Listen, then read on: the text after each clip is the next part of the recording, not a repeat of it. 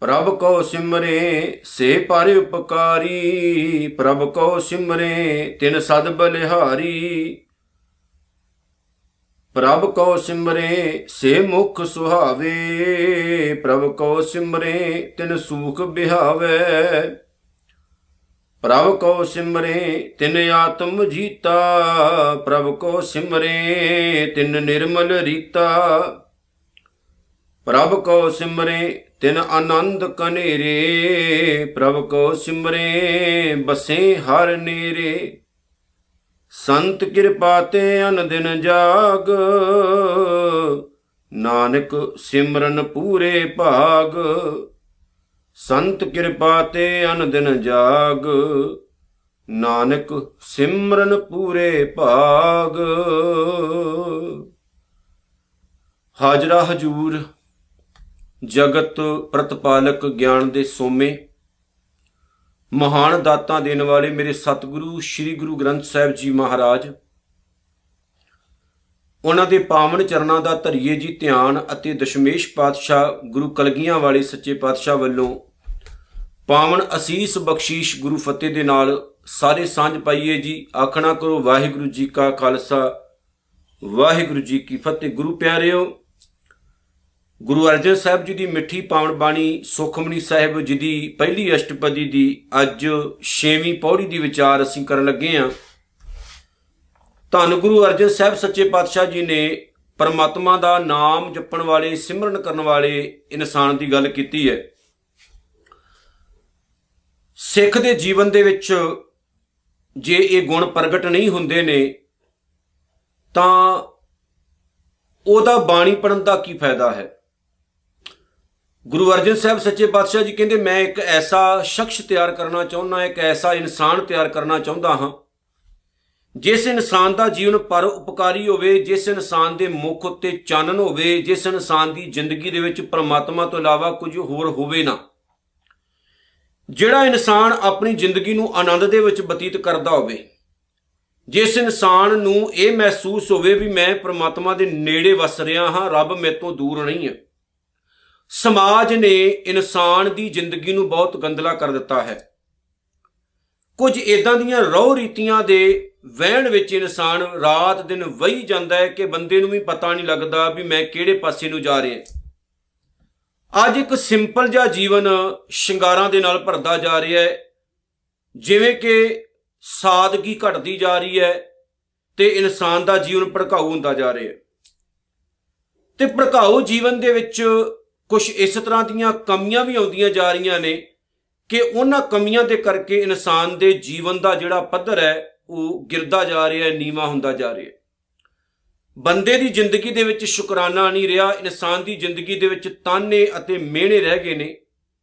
ਇਨਸਾਨ ਦੀ ਜ਼ਿੰਦਗੀ ਦੇ ਵਿੱਚ ਸੁੱਖ, ਸਕੂਨ ਦੀ ਜਗ੍ਹਾ ਤੇ ਲੜਾਈ, ਝਗੜਾ ਰਹਿ ਗਿਆ ਇੱਕ ਪਰਿਵਾਰ ਵਿੱਚ ਰਹਿਣ ਵਾਲੇ ਦੋ ਜਾਣੇ ਆਪਸ ਵਿੱਚ ਉਹਨਾਂ ਦੇ ਵਿਚਾਰਕ ਮਤਭੇਦ ਨੇ।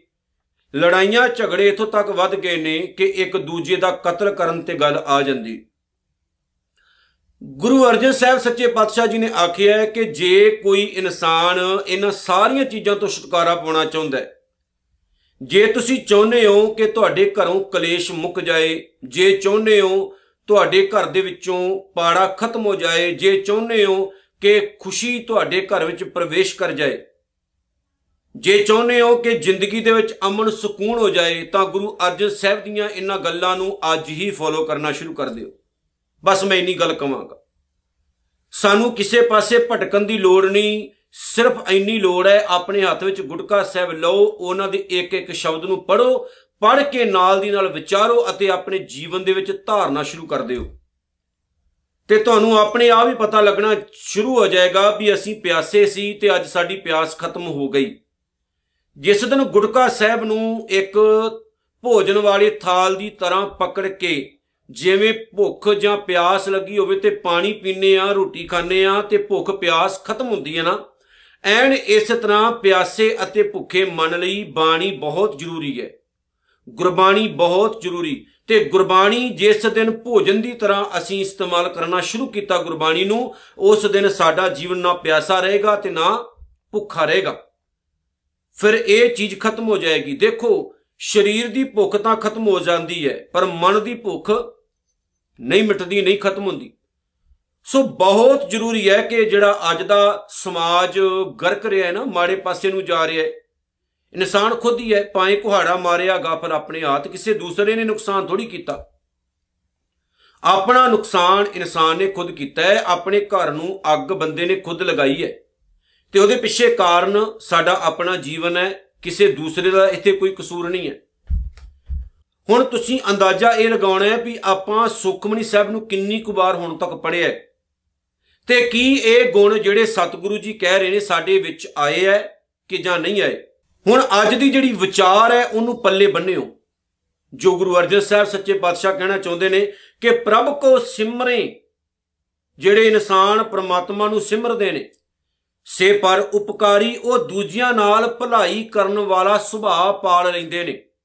ਉਹਨਾਂ ਦੇ ਜੀਵਨ ਦੇ ਵਿੱਚ ਉਪਕਾਰ ਆ ਜਾਂਦਾ ਹੈ। ਦੇਖੋ, ਉਪਕਾਰ ਅਸੀਂ ਆਪਣੇ ਬੱਚਿਆਂ ਤੇ ਕਰਦੇ ਆਂ ਫੈਮਿਲੀ ਤੇ ਕਰਦੇ ਆਂ ਖੁਦ ਤੇ ਵੀ ਕਰਦੇ ਆਂ ਪਰ ਜਦੋਂ ਸ਼ਬਦ ਲੱਗ ਜਾਂਦਾ ਨਾ ਪਰ, ਫਿਰ ਬਣ ਜਾਂਦਾ ਪਰ ਉਪਕਾਰ, ਪਰਾਏ ਉੱਤੇ ਭਲਾ ਕਰਨਾ।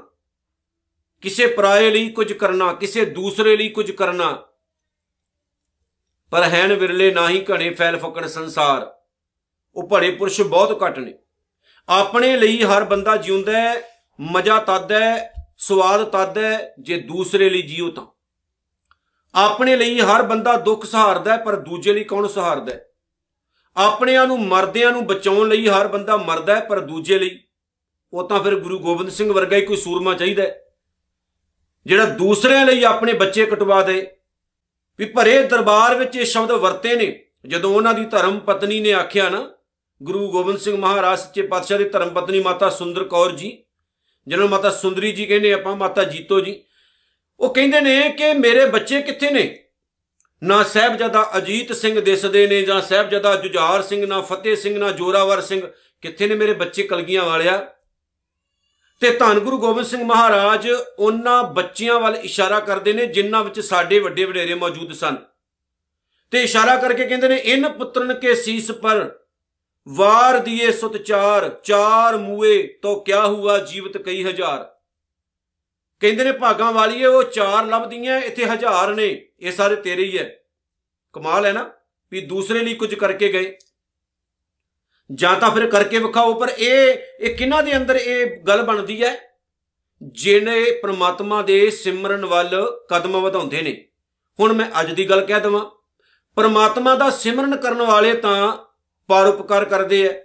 ਪਰ ਅਜੋਕੇ ਸਮੇਂ ਦੇ ਵਿੱਚ ਕੁਝ ਸਿਮਰਨ ਦੇ ਨਾਂ ਉੱਤੇ ਆਪਣੇ ਡੇਰੇ ਚਮਕਾ ਰਹੇ ਹਜ਼ਾਰਾਂ ਕਰੋੜ ਰੁਪਈਆ ਲੋਕਾਂ ਦਾ ਖਾ ਚੁੱਕੇ ਐ, ਫਿਰ ਉਹਨਾਂ ਤੇ ਕੇਸ ਹੋ ਰਹੇ ਐ। ਫਿਰ ਉਹ ਆਪਣੇ ਬਚਾਅ ਦੇ ਲਈ ਹੋਰ ਜ਼ਿਆਦਾ ਪਾਪ ਕਰ ਰਹੇ ਐ।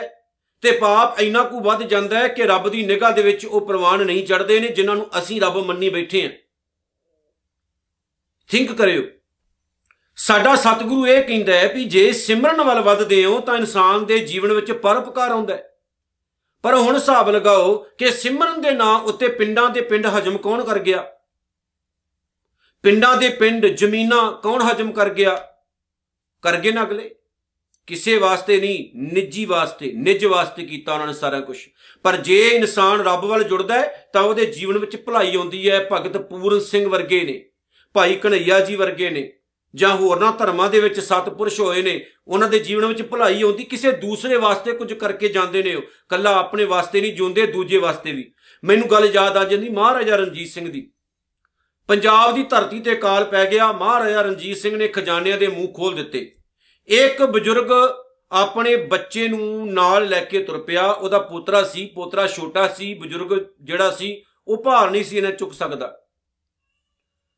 ਉਹ ਜਦੋਂ ਤੁਰ ਪਿਆ, ਉਹਨੇ ਪੰਡ ਜ਼ਿਆਦਾ ਭਰ ਲਈ, ਅਨਾਜ ਦੀ ਉਹ ਕੋ ਚੱਕੀ ਨਾ ਜਾਵੇ। ਮਹਾਰਾਜਾ ਰਣਜੀਤ ਸਿੰਘ ਨੇ ਭੇਸ ਬਦਲਿਆ, ਉਹਦੀ ਪੰਡ ਨੂੰ ਚੱਕਿਆ, ਉਹਦੇ ਘਰ ਪਹੁੰਚਾਇਆ। ਜਦੋਂ ਉਸ ਭਲੇ ਪੁਰਸ਼ ਨੇ ਮੁਸਲਮਾਨ ਸੀ, ਉਹਨੇ ਕਿਹਾ ਵੀ ਮੈਨੂੰ ਗੁਰਮੁਖਾ ਇੱਕ ਵਾਰੀ ਆਪਣਾ ਮੂੰਹ ਤਾਂ ਦਿਖਾ, ਜਵਾਨਾ ਤੂੰ ਹੈ ਕੌਣ ਆ? ਆਪਣਾ ਜਦੋਂ ਮੂੰਹ ਦਾ ਰੁਮਾਲ ਖੋਲਿਆ ਮੂੰਹ ਦਿਖਾਇਆ ਆਪਣਾ, ਤੇ ਕੀ ਦੇਖਦਾ ਹੈ ਕਿ ਸ਼ੇਰੇ ਪੰਜਾਬ ਮਹਾਰਾਜਾ ਰਣਜੀਤ ਸਿੰਘ ਖੁਦ ਹੈ, ਕਦਮਾਂ ਉੱਤੇ ਡਟ ਪਿਆ। ਤੇ ਮਹਾਰਾਜਾ ਰਣਜੀਤ ਸਿੰਘ ਨੇ ਕਿਹਾ, ਰਾਜਾ, ਉਹੀ ਹੋਣਾ ਚਾਹੀਦਾ ਜਿਹੜਾ ਆਪਣਾ, ਆਪਣੀ ਪਰਜਾ ਦਾ ਖਿਆਲ ਰੱਖੇ, ਪਰ ਉਪਕਾਰੀ ਜੀਵਨ ਜੀਵੇ, ਜਿਹੜਾ ਕਿਸੇ ਦੂਸਰੇ ਵਾਸਤੇ ਕੁਝ ਕਰੇ। ਪਰ ਅੱਜ ਕੀ ਹੈ? ਅੱਜ ਆਪਾਂ ਕਰ ਰਹੇ ਹਾਂ? ਨਹੀਂ।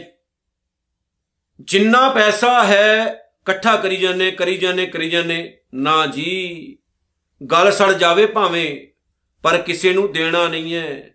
ਇਹ ਸਾਡੀ ਸੋਚ ਹੋ ਚੁੱਕੀ ਹੈ। ਔਰ ਇਹ ਐਸੀ ਸੋਚ ਵਾਲਾ ਇਨਸਾਨ ਛੱਪੜ ਹੁੰਦਾ ਹੈ, ਜਿਹਦੇ ਵਿੱਚੋਂ ਬੋ ਹੁੰਦੀ ਹੈ, ਗੰਦਗੀ ਨਾਲ ਭਰ ਜਾਂਦਾ ਹੈ। ਪ੍ਰਭ ਕੋ ਸਿਮਰੇ ਤਿਨ ਸਦ ਬਲਿਹਾਰੀ। ਦੇਖੋ, ਕਿਉਂ ਨਾ ਉਹਨਾਂ ਤੋਂ ਸਦਕੇ ਜਾਈਏ, ਜਿਨ੍ਹਾਂ ਦਾ ਇਹੋ ਜਿਹਾ ਜੀਵਨ ਹੋਵੇ।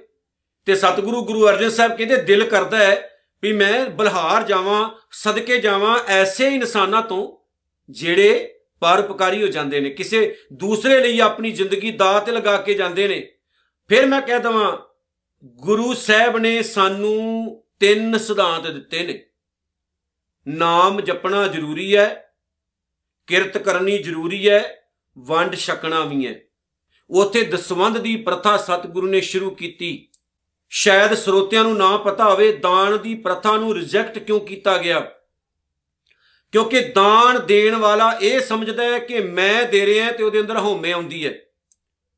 ਦਾਨ ਲੈਣ ਵਾਲਾ ਇਹ ਸਮਝਦਾ ਹੈ ਵੀ ਮੈਂ ਫਲਾਣੇ ਬੰਦੇ ਤੋਂ ਲੈ ਰਿਹਾ, ਉਹਦੇ ਅੰਦਰ ਹੀਣ ਭਾਵਨਾ ਪੈਦਾ ਹੁੰਦੀ ਹੈ ਤੇ ਉਹਦਾ ਸਿਰ ਝੁਕਿਆ ਰਹਿੰਦਾ ਲੇਕਿਨ ਇੱਥੇ ਦਸਵੰਦ ਦੀ ਪ੍ਰਥਾ ਹੈ, ਸਿੱਖਾ ਜਿੰਨੀ ਕਮਾਈ ਕਰਦਾ ਹੈ, ਉਹਦੇ ਚੋਂ ਦਸਵਾਂ ਹਿੱਸਾ ਗੁਰੂ ਦੇ ਖਾਤੇ ਲਈ ਕੱਢੀ ਜਾ, ਉਹ ਤੇਰਾ ਨਹੀਂ ਹੈ। ਸਿੱਖ ਸਮਝ ਜਾਂਦਾ ਹੈ ਵੀ ਇਹਦੇ ਉੱਤੇ ਮੇਰਾ ਕੋਈ ਹੱਕ ਨਹੀਂ, ਜੇ 100 ਕਮਾਏ ਨੇ ਤੇ 10 ਮੇਰੇ ਗੁਰੂ ਦੇ ਨੇ, ਜੇ ਉਹ ਕਿਸੇ ਨੂੰ ਦਿੰਦਾ ਹੈ ਤੇ ਉਹ ਪਤਾ ਕੀ ਕਹਿੰਦਾ ਮੈਂ ਨਹੀਂ ਦੇ ਰਿਹਾ, ਇਹ ਮੇਰੇ ਗੁਰੂ ਦੀ ਤਰਫੋਂ ਹੈ।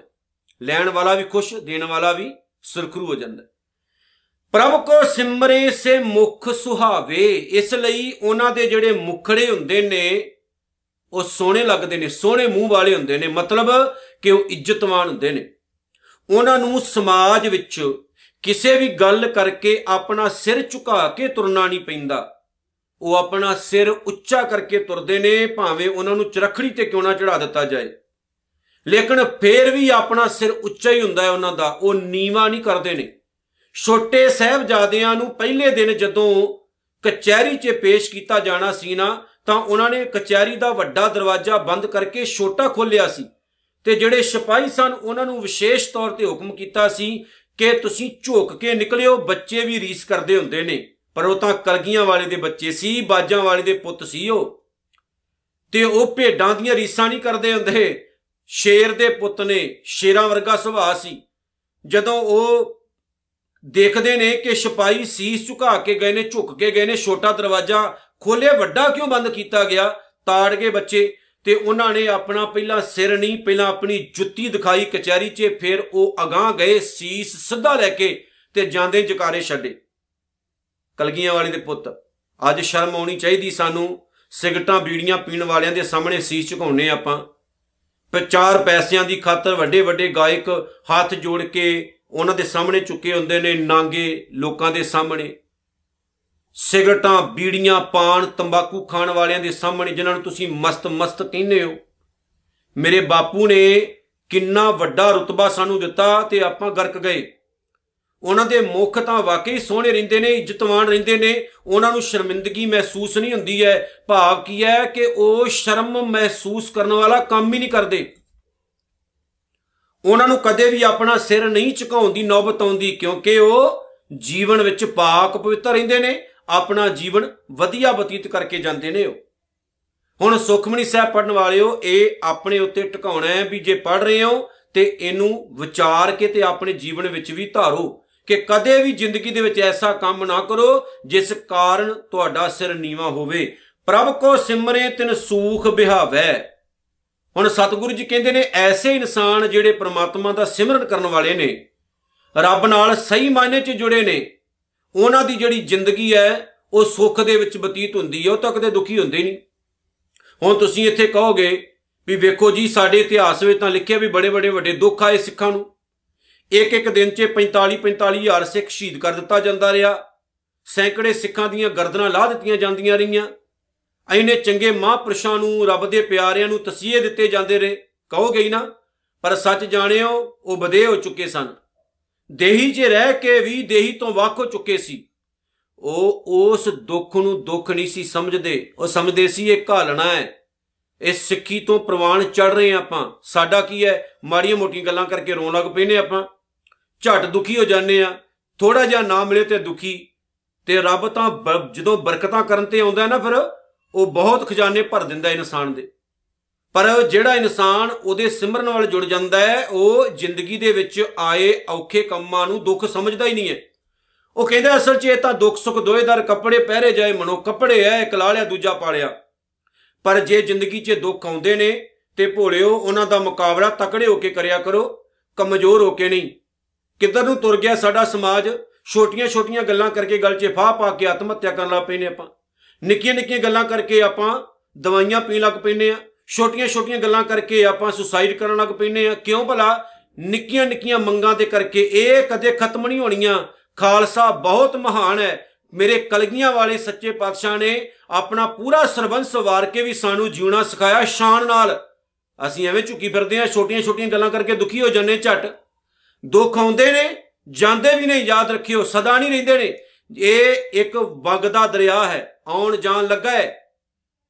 ਘਬਰਾਹਟ ਨਾ ਲਿਆਇਆ ਕਰੋ, ਘਬਰਾਇਆ ਨਾ ਕਰੋ। ਅੱਜ ਦੁੱਖ ਨੇ ਭਲਿਓ, ਯਕੀਨ ਰੱਖਿਓ ਕੱਲ ਨੂੰ ਸੁੱਖ ਵੀ ਆਉਣੇ ਨੇ। ਪ੍ਰਭ ਕੋ ਸਿਮਰਿਤ ਨੇ ਆਤਮ ਜੀਤਾ, ਕਿਉਂਕਿ ਉਹ ਆਪਣੇ ਮਨ ਉੱਤੇ ਜਿੱਤ ਪ੍ਰਾਪਤ ਕਰ ਲੈਂਦੇ ਨੇ। ਸਭ ਤੋਂ ਵੱਡੀ ਗੱਲ, ਕੌਣ? ਜਿਹੜੇ ਰੱਬੀ ਰਸਤੇ ਉੱਤੇ ਤੁਰਦੇ ਨੇ, ਉਹ ਆਪਣੇ ਮਨ ਉੱਤੇ ਜਿੱਤ ਪ੍ਰਾਪਤ ਕਰ ਲੈਂਦੇ ਨੇ। ਸਾਡਾ ਮਨ ਸਾਡੇ ਕੰਟਰੋਲ 'ਚ ਕਿੱਥੇ ਹੈ? ਕਦੇ ਟਿਕਾਓ 'ਚ ਆਉਂਦਾ ਸਾਡਾ ਮਨ। ਜਿੱਧਰ ਕਿਸੇ ਨੇ ਤੋਰਿਆ, ਉਧਰ ਹੀ ਆਪਾਂ ਤੁਰ ਪਏ। ਜੇ ਕਹਿਤਾ ਜੀ, ਫਲਾਣਾ ਬਾਬਾ ਬਹੁਤ ਚੰਗਾ ਹੈ, ਉਧਰ ਤੁਰ ਪਏ। ਫਲਾਣੇ ਮੜੀਆਂ ਤੇ ਤੁਰ ਪਏ, ਢੀਂਗੜਿਆਂ ਤੇ ਤੁਰ ਪਏ। ਕਿੱਥੇ ਸਾਡੇ ਅੰਦਰ ਟਿਕਾਓ ਆ? ਕਿੱਥੇ ਮਨ ਟਿਕਾਓ ਦੇ ਵਿੱਚ ਹੈ? ਮਨ ਤਾਂ ਭਟਕਦਾ ਹੀ ਰਹਿੰਦਾ ਰਾਤ ਦਿਨ। ਗੁਰਦੁਆਰੇ 'ਚ ਆ ਕੇ ਵੀ ਅਸੀਂ ਗੁਰਦੁਆਰੇ ਦੇ ਨਹੀਂ ਬਣਦੇ। ਹੋਰ ਹੀ ਗੱਲਾਂ ਵੱਲ ਆਪਣਾ ਧਿਆਨ ਦਿੰਨੇ ਕਿੱਥੇ ਆ ਸਾਡਾ ਮਨ ਟਿਕਾਓ 'ਚ ਆਉਂਦਾ ਪਰ ਜਿਹੜੇ ਰੱਬ ਦੇ ਪਿਆਰੇ ਨੇ, ਉਹ ਆਪਣੇ ਮਨ ਨੂੰ ਕੰਟਰੋਲ 'ਚ ਰੱਖਦੇ ਨੇ। ਮਨ ਜੀਤੈ, ਜਗ ਜੀਤ। ਤਾਂ ਹੀ ਤਾਂ ਜਗਤ ਨੂੰ ਜਿੱਤ ਲੈਂਦੇ ਨੇ। ਉਹ ਦੁਨੀਆ ਨੂੰ ਜਿੱਤਣਾ ਸੌਖਾ ਨਹੀਂ ਹੈ। ਪਰ ਸੌਖਾ ਵੀ ਹੈ। ਪਹਿਲਾਂ ਖੁਦ ਨੂੰ ਕੰਟਰੋਲ 'ਚ ਕਰ ਲਓ, ਫਿਰ ਦੁਨੀਆ ਦੀ ਗੱਲ ਹੈ। ਆਪਾਂ ਆਪਣਾ ਜੀਵਨ ਨਹੀਂ ਸੁਧਾਰਦੇ। ਸਾਨੂੰ ਪ੍ਰੋਬਲਮ ਹੁੰਦੀ ਹੈ ਵੀ ਦੂਜਾ ਸੁਧਰ ਜਾਏ।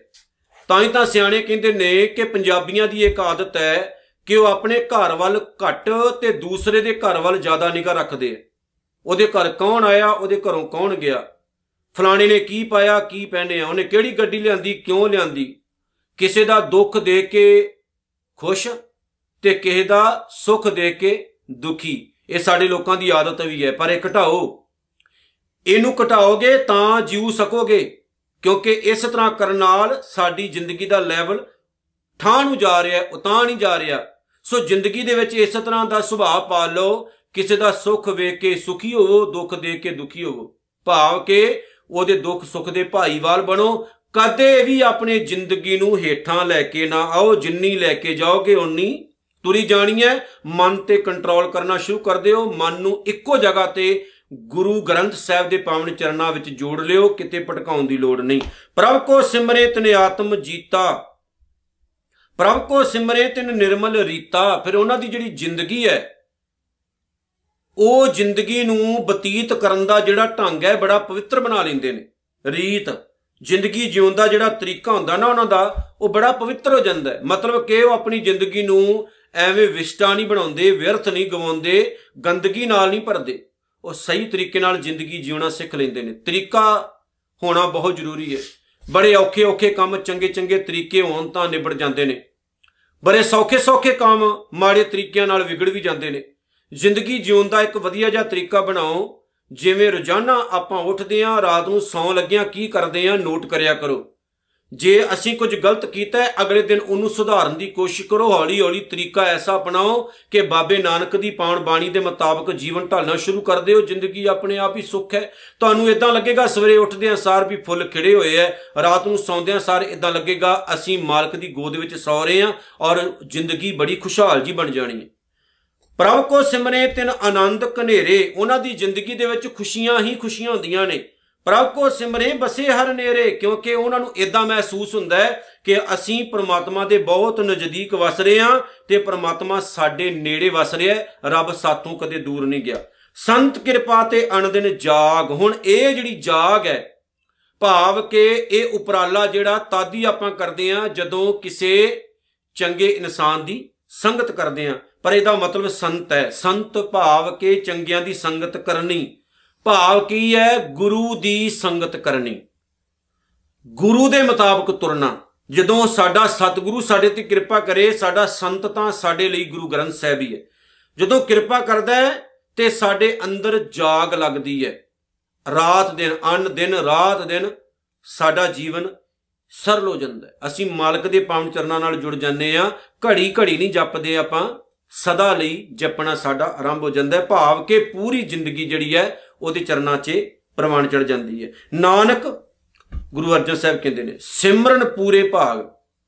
ਹੁਣ ਪ੍ਰਮਾਤਮਾ ਦਾ ਜਿਹੜਾ ਸਿਮਰਨ ਹੈ, ਇਹ ਚੰਗੀ ਕਿਸਮਤ ਨਾਲ ਮਿਲਦਾ ਹੈ। ਇਹਦਾ ਮਤਲਬ ਸਮਝ ਲਿਓ, ਕਿਸਮਤ ਚੰਗੀ ਜਾਂ ਮਾੜੀ, ਇਹ ਤੁਹਾਡੇ ਆਪਣੇ ਹੱਥ ਵਿੱਚ ਹੈ।